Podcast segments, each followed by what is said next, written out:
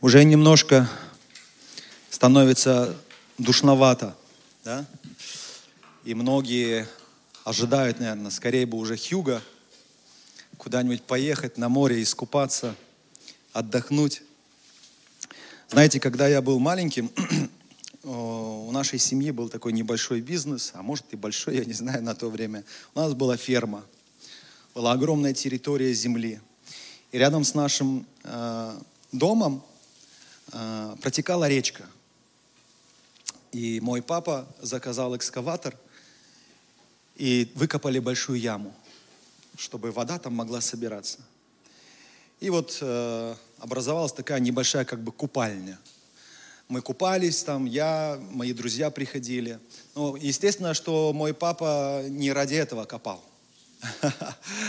Основная его цель была это поливать весь огород, там огромная территория земли была.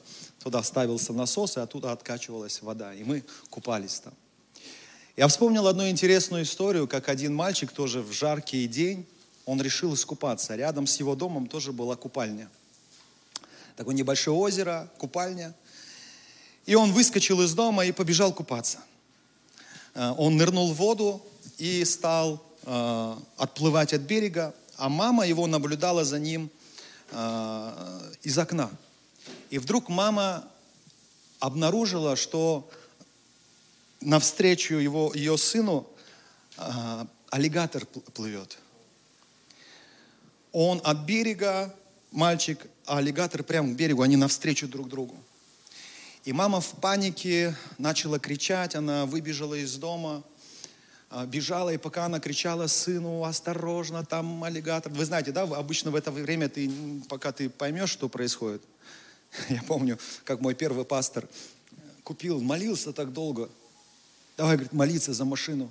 И мы вместе молимся, молимся. И Господь машину его благословил. Новая машина, помню, Mazda, не помню модель какая. И мы с ним едем, я на заднем сиденье, мы куда-то на посещение ездили. И вот мы после посещения сели в машину, отъезжаем.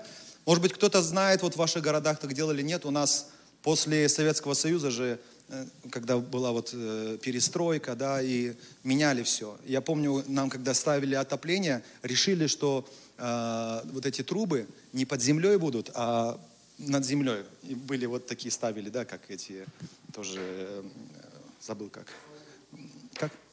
Столбы там, да, и так далее. Их было много во дворе. И пастор дал заднюю и едет. Я поворачиваюсь и смотрю, он прямо на столб едет. И я ему говорю, пастор, пастор, пастор. И все. Мы поцеловались, и пастор такой на меня поворачивает и говорит, ты не мог сказать, пастор, стоп! Что ты, пастор, пастор, что я должен думать? Ну и мне, как всегда, досталось. Но здесь ситуация посерьезнее. Естественно, мама кричала, пока мальчик понял, что такое, пока услышал ее, стал возвращаться обратно на берег, но уже было поздно. И именно в момент, когда мама подбежала к мальчику, аллигатор уже схватил его за ноги. Мама уцепилась, успела за его руки. И была вот эта вот такая вот, знаете, прям борьба да, за своего ребенка. Естественно, что ее сил не хватает. Она женщина, аллигатор намного мощнее, сильнее, но мать до последнего уцепилась и не отпускала его. А мимо проезжал какой-то фермер, он услышал крики, увидел, что происходит, вытащил ружье, застрелил аллигатора, и ребенка удалось спасти. Где-то через три недели его выписали э, живым, слава Богу, э, из больницы, и домой пришел один журналист – он эту историю хотел осветить. И он спросил мальчика, попросил мальчика, говорит, можно я посмотрю на твои шрамы на ногах? Мальчик говорит, хорошо, приподнял штанину, показывает ему, а потом говорит, я вам хочу еще показать. У меня есть еще шрамы, но он это говорил с такой гордостью. Шрамы на моих руках. Это шрамы от ногтей мамы. Она спасла меня. Она меня не отпускала. И вы знаете, я подумал, интересно, в нашей жизни примерно то же самое происходит. Библия говорит, дьявол ходит, как рыкающий лев, ища кого поглотить. Очень часто бывает так, что мы с вами, мы же дети Божьи, но часто мы бываем глупенькими детками. И мы идем туда, куда не стоило бы идти. Мы часто идем туда, куда не следовало бы идти, потому что там поджидает дьявол, там поджидает враг. И мы много раз ошибались из-за этого. Мы много раз спотыкались, и дьявол причинял нам боль, раны в сердце, обида, злость, ненависть. Мы попадали в какие-то ситуации, которые потрясали нас, и от них остались раны, остались шрамы в душе, остались шрамы в сердце. Но все-таки по милости и благодати Божией мы живы и мы спасены. Аминь. Но почему? Потому что Иисус Христос всегда держит нас. И Он никогда не отпустит нас. Он так обещал. Аминь. Только вот в отличие от этого мальчика, шрамы не у нас на руках, а шрамы на руках у Иисуса Христа. Потому что за нас Он умер на кресте. Помните, Фома говорил, если не увижу, не поверю. Иисус пришел и сказал ему, посмотри, потрогай. Вот раны от гвоздей на моих руках. Шрамы у Христа на руках, потому что Он любит нас. Потому что Он борется за нас. Он воюет за нас. Я всегда говорю, мы проходим с вами духовную брань. Аминь. Только я хотел бы, чтобы мы, мы очень часто даже в церкви причиняем друг другу боль. Обижаемся друг на друга. Чем-то задеваем друг друга. Но так я хотел бы, чтобы мы не спешили с вами осуждать своего ближнего. Чтобы мы не спешили обвинять своего ближнего за его шрамы. Знаете, говорят, не сыпь мне соль на рану, она еще болит. Что касается моих ран и моих шрамов, я всегда, знаете, очень осторожен, да? Не дай Бог ты заденешь меня за больное – но когда касается шрамов другого человека, я говорю о шрамах сердца, о его ошибках и так далее, мы очень легко можем осудить. Мы очень легко можем обвинить человека. Но мы с вами не знаем, откуда у него эти шрамы. Откуда у него эта рана. Иногда бывают люди закрытые. Я соглашусь, неприятно, когда в твое общество, где весело, приходит человек закрытый. Такой бука, да, мы говорим бурчит, не общается. Казалось бы, зачем ты пришел? Но с другой стороны, он же не просто так такой. Он же не просто так закрылся. И вы знаете, мы видимся с вами каждое воскресенье, и мы можем вот так видеться, улыбаться и говорить, Бог любит тебя. Я так рад, что ты пришел. Пастор говорит, скажите, давайте друг другу повернемся, скажем, я рад видеть тебя. Мы говорим, я рад видеть тебя. И вот так мы встречаемся в течение года, двух, трех лет, каждое воскресенье, где-то осуждая друг друга, обвиняя друг друга. Но вот Однажды тебе удалось с кем-то посидеть и попить кофе один час, два часа. И вдруг ты каешься, я не знаю, было с вами такое или нет, со мной было. И я после общения с человеком каюсь, говорю, Господь, прости. Я осуждал этого человека, но я вообще не знал, какие трудности он прошел в своей жизни. Я вообще не знал, какие трудности он проходит в своей жизни. Прости меня, Господь, за то, что я осуждал человека за его шрамы. Давайте не будем спешить осуждать других за их шрамы, потому что мы не знаем, откуда у него эти шрамы. Тема моей проповеди сегодня называется так «Шрамы любви». И я хотел бы, чтобы мы с вами открыли Слово Божье. Это послание к римлянам, 8 глава, с 31 по 39 стихи. Здесь написано, что же сказать на это? Если Бог за нас, кто против нас? Тот, который Сына Своего не пощадил, но предал Его за всех нас, как с Ним не дарует нам и всего? Кто будет обвинять избранных Божьих? Бог оправдывает их. Кто осуждает? Христос Иисус умер, но и воскрес. Он и одесную Бога, Он и ходатайствует за нас. Кто отлучит нас от любви Божьей? Скорбь, или теснота, или гонение, или голод, или нагота, или опасность, или меч. Как написано, за тебя умешляют нас всякий день, считают нас за овец, обреченных на заклание. Но все сие, то, что выше он перечислял, преодолеваем силою возлюбившего нас. Ибо я уверен, что ни смерть, ни жизнь, ни ангелы, ни начало, ни силы, ни настоящее, ни будущее, ни высота, ни глубина, ни другая какая тварь не может отлучить нас от любви Божией во Христе Иисусе Господе нашим. Здесь, когда он говорит, какая тварь, он не о человеке говорит. Он говорит о творении. Мы привыкли, говорит, тварь. Ну, в принципе, каждый из нас творение Божье. Хотел сказать, давайте повернемся и скажем друг другу. Ну, в принципе, повернитесь и скажите, вы прекрасное творение Божье. Ключевые стихи 33 и 34. Мне нравится, здесь написано, кто будет обвинять избранных Божьих? Бог оправдывает их. Кто осуждает? Христос Иисус умер, но и воскрес. Он и одесную Бога, Он и ходатайствует за нас. Аминь. Если мы будем читать э, стихами выше, мы обнаружим, что апостол Павел много говорит о жертве Христа. Он говорит о любви Божьей к нам, он рассказывает о том, насколько Бог любит, насколько Он проявил свою любовь, о великой благодати Божьей. То есть вот насколько Он мог это передать церкви, Он это передал. Вот как я последние да, дни, вы заметили, много говорю о любви Божией, я вот стараюсь донести, я прошу Духа Святого, чтобы Он донес до сердца каждого из нас, насколько Бог любит, насколько Его любовь велика. Я говорил, что ее разумом невозможно понять, но сердцем ты ее можешь ощутить. Сердцем любовь Божию можешь пережить. Аминь. И вот то же самое Павел, он пытается донести до церкви, и когда он рассказал о любви, о благодати Божьей, в 31 стихе он говорит, что же сказать на это? Это знаете, когда вот человек уже, он уже, ну что еще добавить?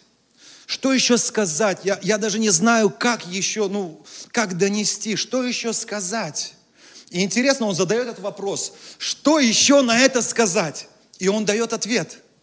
И как ни странно, этот ответ звучит в пяти еще новых вопросах. Какие вопросы он задает здесь?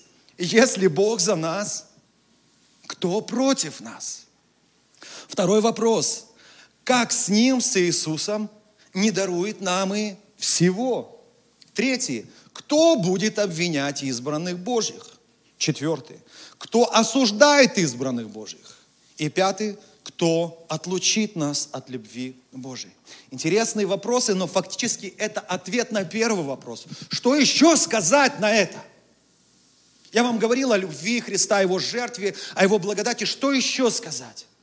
И он говорит, если Бог за нас, кто против нас? Вроде бы вопрос, но уже ответ где-то рядом. Если Бог за нас, Библия говорит, что мы некогда не были народом Божьим. Но теперь мы народ Божий. Скажем я, мы народ Божий. Библия говорит, некогда не помилованы, но ныне мы помилованы, мы прощены. Когда-то мы были отделены от Бога, мы были врагами для Бога из-за наших грехов и беззакония, но сегодня Библия говорит, что Бог за нас. Павел пишет, Бог за нас. Скажи, Бог за меня. Каким образом Бог, для которого мы когда-то были врагами, вдруг стал близок к нам? Он стал нашим другом, Он стал нашим Богом, Он стал нашим Отцом через жертву Иисуса Христа. На самом деле ответ на пять этих вопросов кроется именно в Иисусе Христе и только во Христе. Если бы не Христос, мы также с вами оставались врагами для Бога. Но благодаря Иисусу Христу мы примирились с Богом, и теперь Бог за нас. Но если Бог за тебя, кто может быть против тебя? Дальше он говорит, как с ним, со Христом не дарует нам и всего. Посмотрите, Бог ради нас отдал самое ценное вообще, что только у него было. Он отдал своего сына нам. Вспомните Авраама, когда он принес в послушании Богу в жертву своего сына, помните? И Бог ему говорит, остановись, Бог не принял эту жертву. И он говорит, вижу, что ты любишь Бога, потому что был готов отдать своего сына. Самое ценное, что у него было, он был готов ради, отдать ради Бога, и Бог увидел, что он действительно его любит. И то же самое мы видим, что Бог из-за любви к нам отдает нам самое ценное своего единственного Сына Иисуса Христа.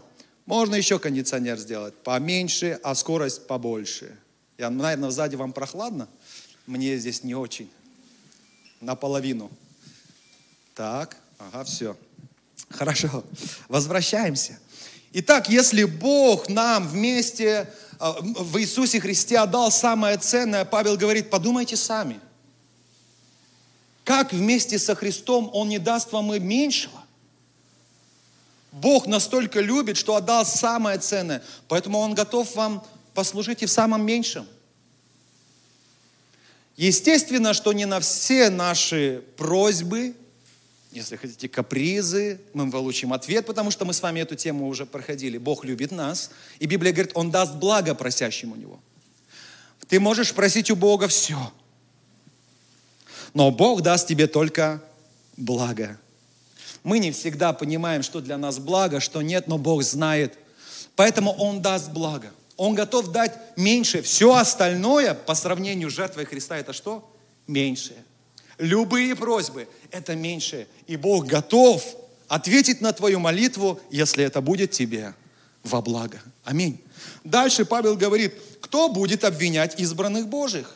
Ну, если честно, я размышлял и думал, вот не знаю, как вы о себе думаете, но я о себе, даже несмотря на то, что я пастор, если вдруг кто-то решит меня обвинять, он может меня обвинить. Меня есть за что обвинить я не всегда правильно стою перед Богом, потому что я человек. Я думаю, вы тоже. То есть, если кто-то решит нас в чем-то обвинить, найдется за что обвинить. Но Павел говорит, кто будет обвинять избранных Божьих? Он задает этот вопрос так, как будто бы нас некому обвинять. Хотя на самом деле есть. Кому есть за что? Следующий вопрос похожий. Он говорит, а кто будет осуждать? И опять же кроется в ответ в Иисусе Христе. И Иисус говорит, оправдал нас. Иисус тебя оправдал. Тогда кто тебя может в чем-то обвинить? Иисус Христос ходатайствует за тебя. Знаете, вот здесь слово ходатайствовать не столько молиться за кого-то, а сколько защищать кого-то. Иисус защищает нас перед Богом Отцом, говоря, да, Отец, Он грешник, но я за Его грехи умер. Я уже понес наказание за Его грехи. Поэтому, когда Бог смотрит на нас через Христа, Он нас видит святыми. Не за наше поведение, потому что мы не святые. Но суть в том, мы об этом чуть позже поговорим, что Христос ходатайствует за нас, поэтому Он говорит, а кто вас может осудить? И пятый вопрос, он говорит, кто отлучит нас от любви Божией? Мы знаем, что любовь Божья, она величественно открылась, явилась нам на кресте Голговском. Любовь Божья, Библия говорит, Духом Святым излилась куда? В наши сердца. Тогда кто может отлучить тебя от любви Божией? Кто-нибудь может сегодня залезть в твое сердце и отнять у тебя Духа Святого? С момента, когда мы пришли к Иисусу и сказали, Господь, я каюсь, признаю, что грешник, прошу, прости меня, войди в мою жизнь, будь моим Господом и Спасителем, пришел Дух Святой к нам. А вместе с Духом Святым излилась и любовь Божья. И Библия говорит, что мы запечатлены драгоценным Духом Святым до дня пришествия Иисуса Христа. Никто не может отнять у нас Духа Святого, никто не может отнять Божьей любви. Тем более, что эта любовь призвана нас всех с вами довести до небесного дома, до дома нашего Отца. Аминь. Но давайте немножко, я не, не, не буду затрагивать сегодня все моменты, но хотел бы обратить на несколько. 34 стих здесь написано, кто осуждает, Христос умер, но и воскрес, и важно, Он и одесную Бога. Давайте скажем, Иисус одесную Бога. Напишите в комментариях, Иисус одесную Бога, Он и ходатайствует за нас. Итак, Иисус одесную Бога. На самом деле это такое почетное место, на котором Христос был облечен исполнительной властью, поэтому Библия говорит, что когда Иисус придет второй раз на эту землю, Он вознесет свою церковь, а остальные будут судимы. Кем? Иисусом. Иисус оправдает нас, он заберет нас, но остальные будут судимы. Почему? Потому что Бог, будучи судьей, передал эту власть кому? Иисусу Христу. Это не значит, что Бог потерял эту власть. Бог остается судьей. Но эту он власть также передал своему Сыну Иисусу Христу. Вот что значит, что Иисус сейчас находится одесную Бога. И вот теперь подумайте внимательно. судья, который призван прийти и осудить людей за их грехи, Библия говорит, что он одесную Бога, он и что делает? Не теряйте мысль. Ходатайствует за нас. Кто ходатайствует за нас? Судья. Судья, который должен был осудить нас, он теперь ходатайствует о нашем оправдании. Тогда вопрос еще раз. Если Он, кто сидит одесную, Бога, ходатайствует за вас, Павел говорит, тогда скажите мне, кто может осудить вас? Кто может осудить вас за ваши шрамы? И он дает ответ. Никто. Знаете, однажды ко мне из Москвы позвонил мой друг, мы с ним не виделись, не знаю, лет 10. И просто в моей жизни были моменты, когда ну, я общался с людьми. Вот знаете, люди, когда вот человек сломался, человек на грани, человек не хочет жить. Может быть, вы общались с такими людьми, то ты понимаешь по разговору, что вот он вот на грани. К сожалению, в моей жизни были такие люди, которых я потерял. И вот когда мой друг позвонил ко мне, он говорил со мной, он плакал, и я видел, что он на грани. И поэтому я ему сказал, оставляй все, приезжай сюда в Корею на месяц, я даже оплачу тебе билет туда-обратно. Я ему оплатил билет, он приехал, я ему дал свои данные, то есть он как турист сюда приехал, получил визу, я ему дал свой номер телефона, свой адрес – все данные свои. И когда он приехал, его на границе задержали, не пустили. Подумали, что он как нелегал хочет здесь работать, и в подвал его э, упекли. И он как-то до меня через роуминг дозвонился, и так сломанный человек. А тут Корея, добро пожаловать, встретила его. И такой расстроенный звонит мне. И тут же я связываюсь с работниками аэропорта, говорю, вот такой, такой, задержали, почему? Ну, мы посчитали, что он нелегально приехал сюда. Я говорю, он не нелегально приехал, это мой друг. Я его пригласил. А, это ваш друг? Я говорю, да. А как его зовут? Я называю имя. А сколько ему лет? Я им говорю. Откуда он приехал? Говорю, из России, из Москвы.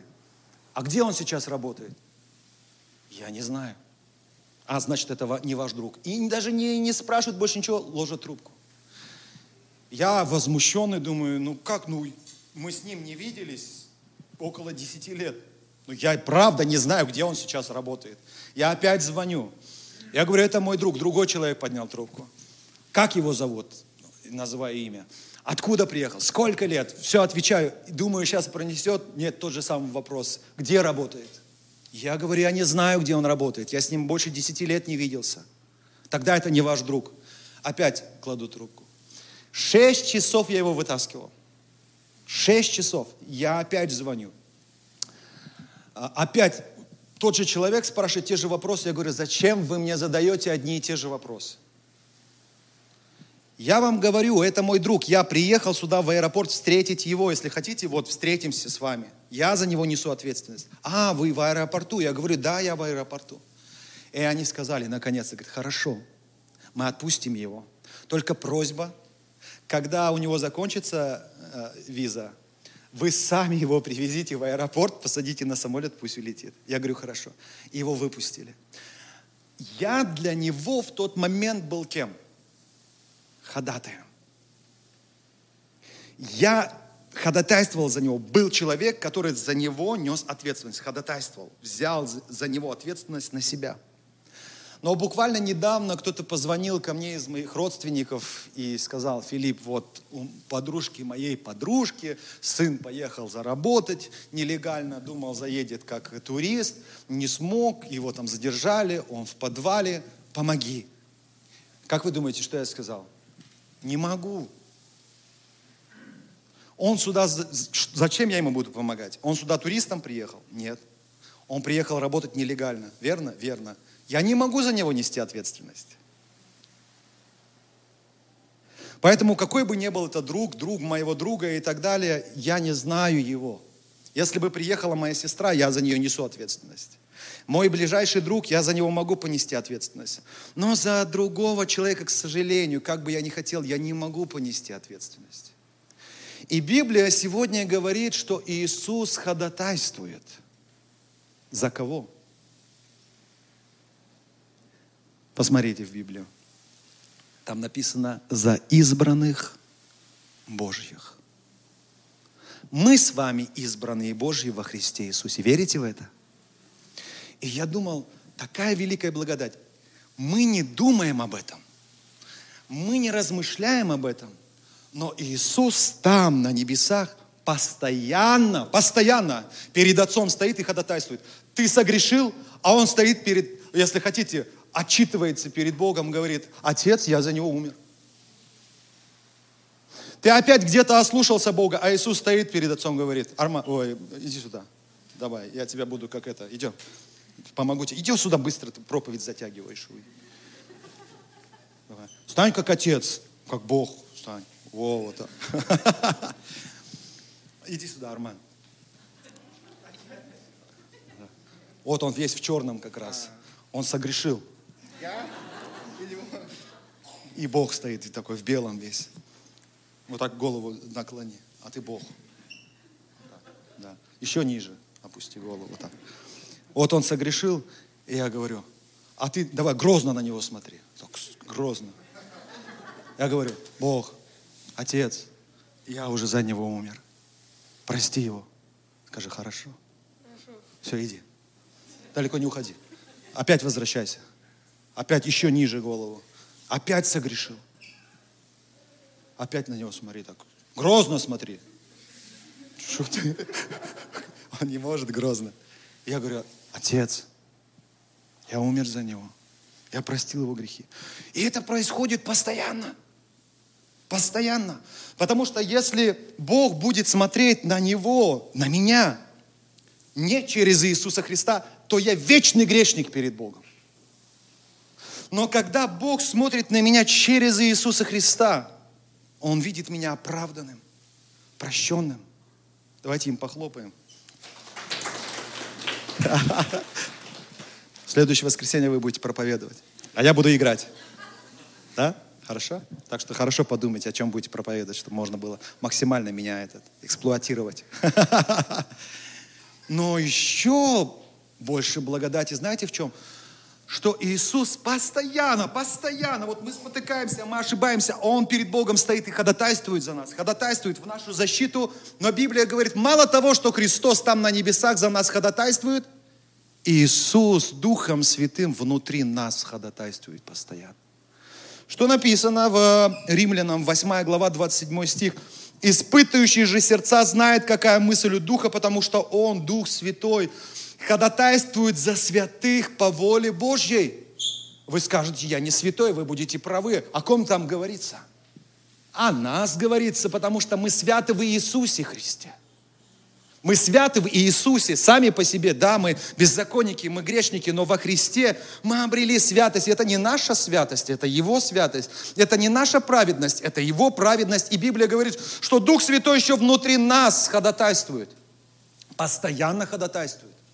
До тех пор, пока Христос второй раз не придет на эту землю, Дух Святой будет внутри нас, и Он будет ходатайствовать. С небес за тебя ходатайствует.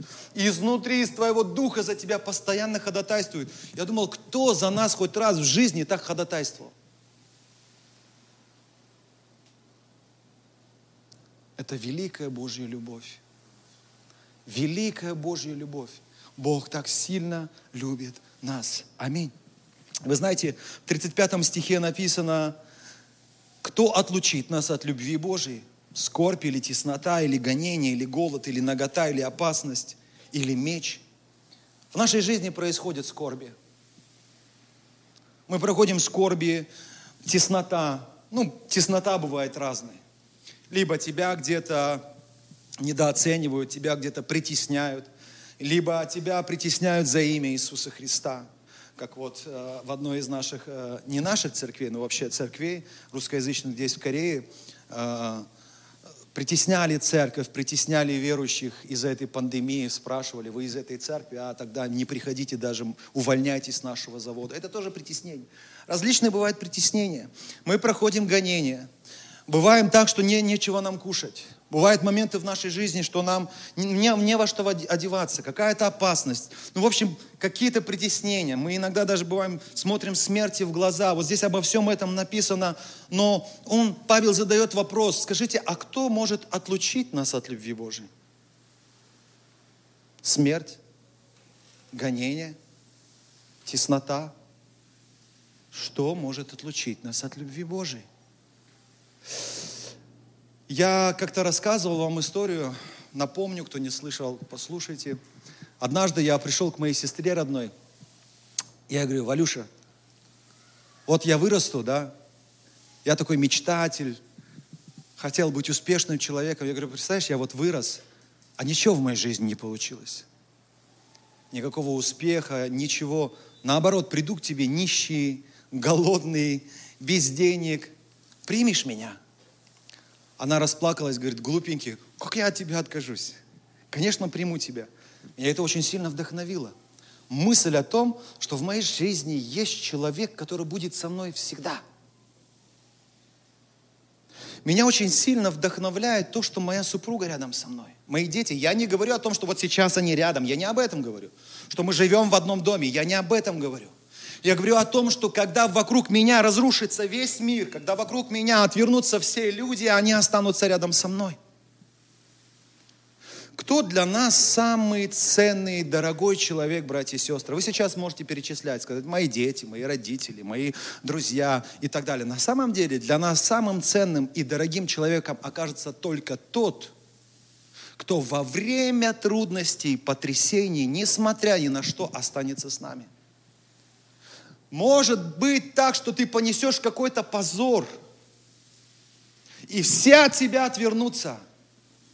Но ты благословен, если хотя бы один человек с тобой останется, и этот позор разделит с тобой.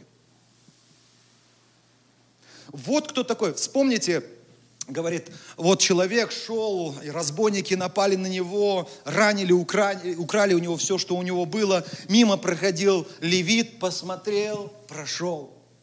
Проходил священник, посмотрел, прошел. Проходил обычный самарянин, остановился, перевязал его раны, загрузил себе на осла, отвез в больницу, оплатил, сказал, позаботьтесь о нем. Если что-то больше издержите, истратите, обращайтесь, я все заплачу. И тогда Иисус говорит, скажите мне, кто из всех этих людей был ближний ему? Быть может, он был один среди левитов. Я, может быть, утрирую. Быть может, он посещал церковь этого священника. Но ни один из них не оказался близким ему. Близкий не тот, кто с кем ты живешь.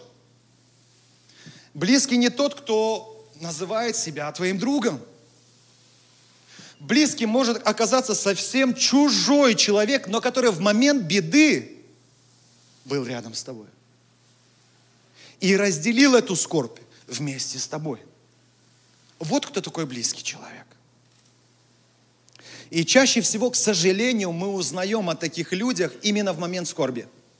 Вот когда скорбь, и ты понимаешь, а вот он-то остался со мной рядом. Я благодарю Бога за то, что в моей жизни есть такие люди, и я уже для себя таких людей определил, обозначил. Почему? Потому что в момент скорби, в момент потрясений они оставались рядом со мной. И для меня это очень важно. Я очень ценю этими людьми. На самом деле. Они для меня ценны. Но интересно то, что очень часто мы таких людей обнаруживаем только в момент скорби, хотя всю жизнь они были рядом с нами. Но мы начинаем их оценивать только тогда, когда понимаем, Он меня не бросил. И то же самое происходит с Иисусом Христом. Хотя Иисус Христос, Он всегда рядом с нами, всегда рядом с нами.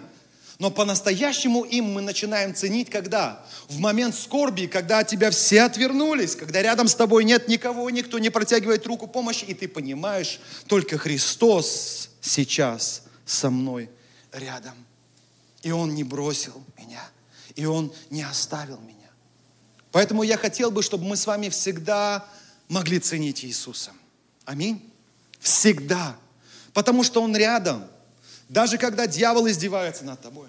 Когда Он причиняет тебе какую-то боль, раны, Христос, как эта мама, держит тебя, и Он никогда тебя не отпустит. Он никогда тебя не бросит. Никогда и ни за что. Аминь. Его раны, его шрамы на руках говорят о его любви к тебе. Насколько сильно Он любит тебя. Он доказал свою любовь тем, что умер за тебя на кресте. Аминь. И самое интересное, что мы должны уметь еще и благодарить Бога за потрясение, которое происходит в нашей жизни.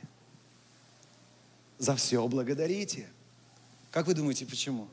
Благодарить за потрясение нужно. Потому что благодаря потрясениям, трудностям, скорбям мы становимся ближе ко Христу. Мы, не Он, Он всегда с нами. Но мы, вот это все равно, что вот среди нас где-то сидит Христос. И вот я проповедую, проповедую, и вот споткнулся, упал, опозорился. И каждый из вас поодиночке встает, уходит, уходит. И я смотрю в глаза, думаю, ну, может, ты останешься. Ушел. Ну, может быть, ты ушел. Все разошлись, и остался только один. Иисус. И я понимаю, насколько Он сейчас стал ближе для меня. Во время скорби я становлюсь ближе к Иисусу Христу. Во время трудностей я становлюсь ближе к Нему, потому что осознаю, что только Он не осуждает меня, не обвиняет меня, но ходатайствует за меня и никогда не отпустит. Аминь.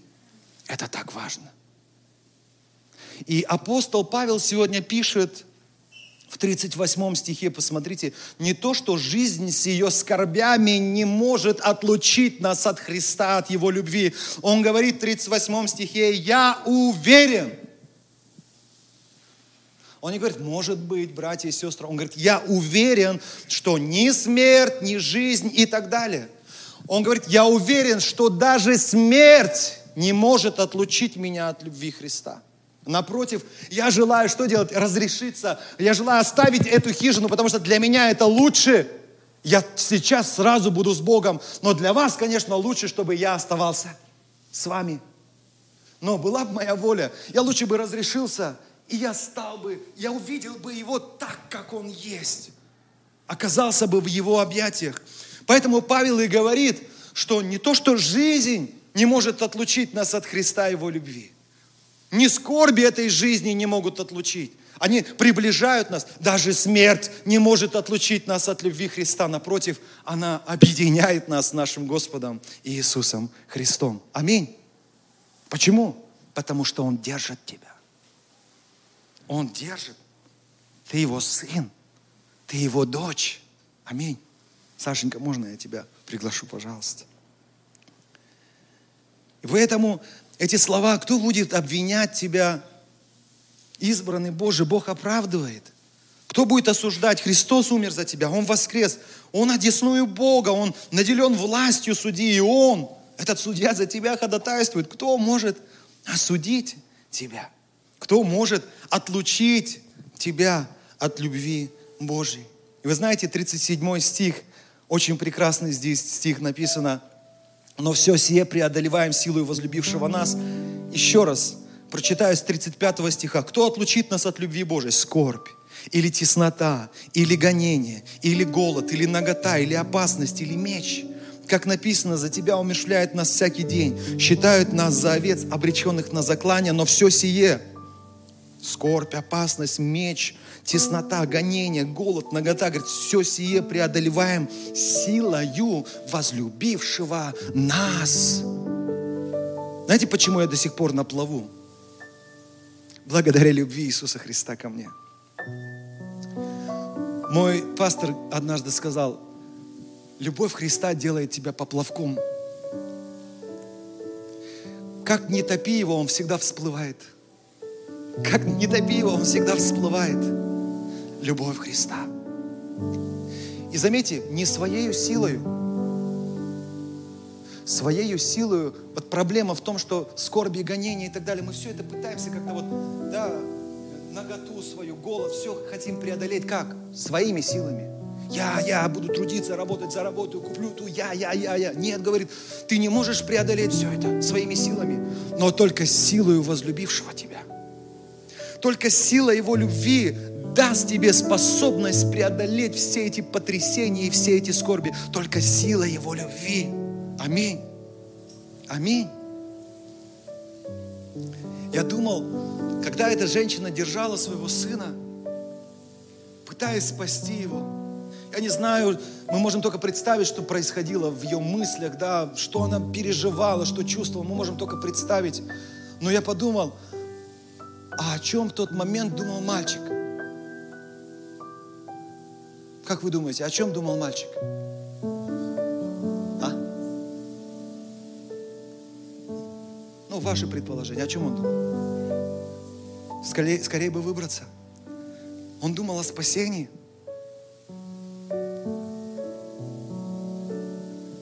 Давайте я вопрос по-другому задам. Когда он видел перед своими глазами маму, которая глядела на него и с надеждой просто она держалась за него, пытаясь вытащить. Что он в этот момент думал? Что он в этот момент переживал? Как вы думаете, он, наверное, просто сидел, ну давайте уже кто-нибудь там, или ты, аллигатор, или мама. Я думаю, нет. То, что мама рядом, и она не отпускает его, он изо всех сил пытался вырваться. Изо всех сил, имея надежду. Я не думаю, что он размышлял, а сейчас умру, сейчас утону. Потому что рядом была мама, которая боролась за него. И поэтому у него была надежда. Обязательно выберусь. И знаете, что самое удивительное? А ведь выбрался. А ведь остался жив. Пускай со шрамами на руках, на ногах. Но он остался жив, потому что мама до последнего была рядом и не отпускала его.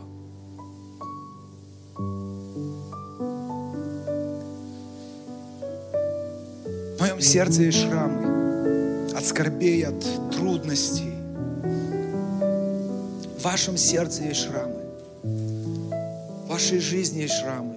Кто-то, может быть, пытается осудить вас за ваши шрамы или меня за мои шрамы. Но самый важный урок, который я для себя сегодня вынес, помимо того, что за эту благодать и любовь Божию к нам нужно Бога благодарить всегда,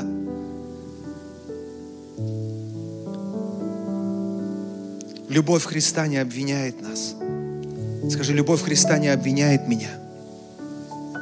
Напиши в комментариях, любовь Христа не обвиняет меня.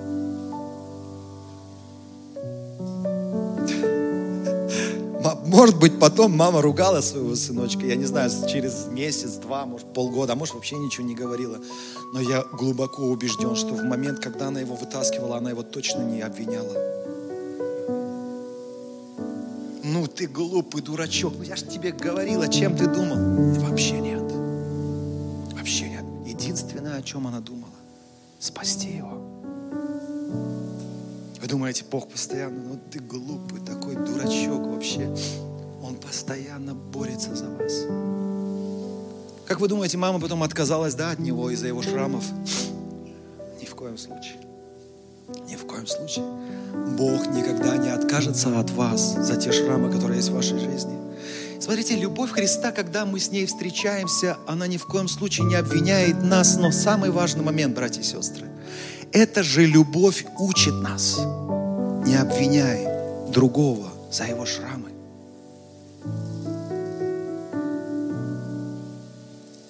Любовь Христа, когда мы по-настоящему встречаемся с ней, учит нас не осуждать, потому что она нас не осуждает. Не осуждай другого за его шрамы. Ты даже себе представить не можешь, откуда у него эти шрамы.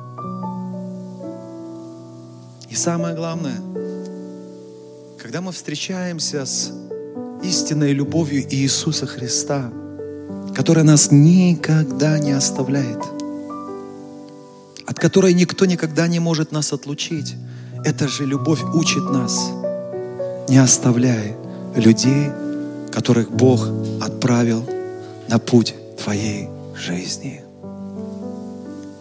Может быть, этот человек не оправдывает твоих ожиданий, но это человек. И ни одним человеком в нашей жизни мы не должны разбрасываться как вещью какой-то.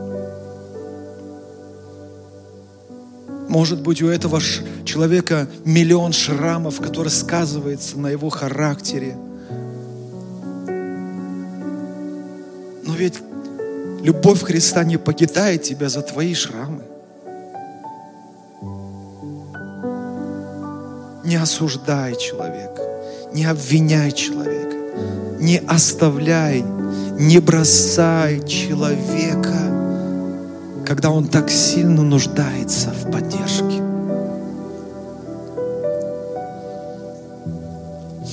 Я недавно видел картину, я ехал на машине,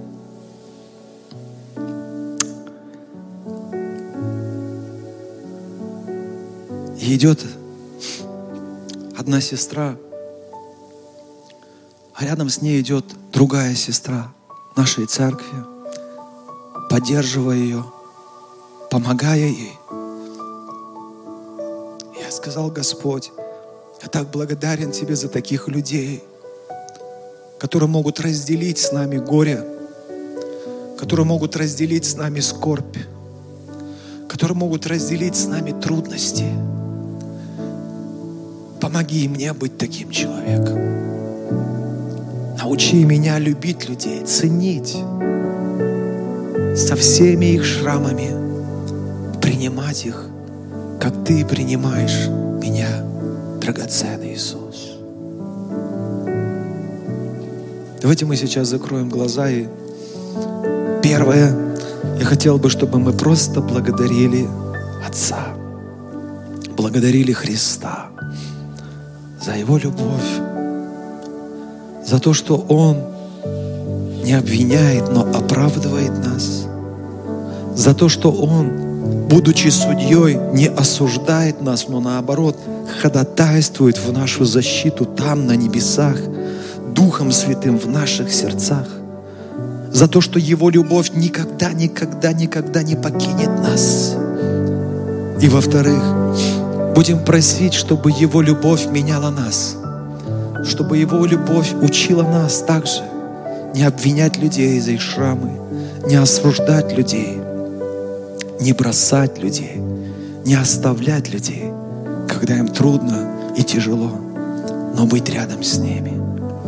Давайте помолимся вместе. Отец Небесный, дорогой Иисус, дорогой Иисус, Твоя любовь велика. Ты пришел на эту землю и отдал свою жизнь ради каждого из нас. Ты понес страдания, Ты понес мучения. Ты умер на кресте ради нас, Господь. Пролил свою кровь до последней капли. Ты воскрес из мертвых, чтобы оправдать нас. Ты вознесся ты воссел на троне, как справедливый и святой судья. Но Ты ходатайствуешь за избранных Божьих, за каждого из нас. Кто может осудить нас? Ты оправдал нас, кто может обвинить нас? Господь, Твоя любовь велика, и она никогда не покидает нас.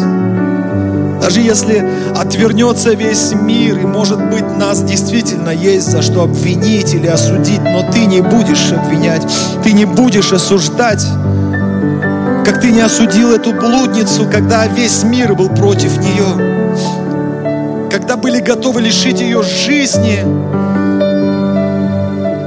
ты защитил, ты был на ее стороне.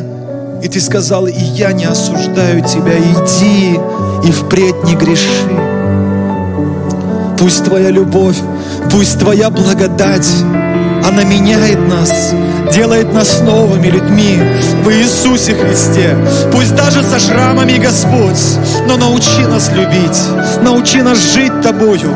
Я прошу Тебя, помоги нам, принимая Твою любовь, делиться ею с другими.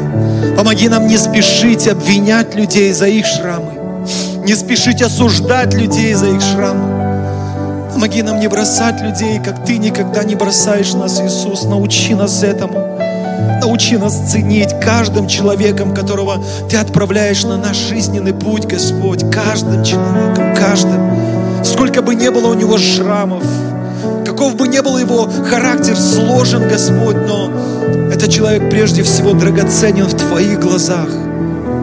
Пусть он будет драгоценным и в моих глазах. Пусть он даже не оправдывает моих ожиданий, но научи быть рядом с человеком, особенно в те моменты, когда человеку это так необходимо. Ведь и ты с нами поступаешь так же, Иисус. Я благодарю Тебя.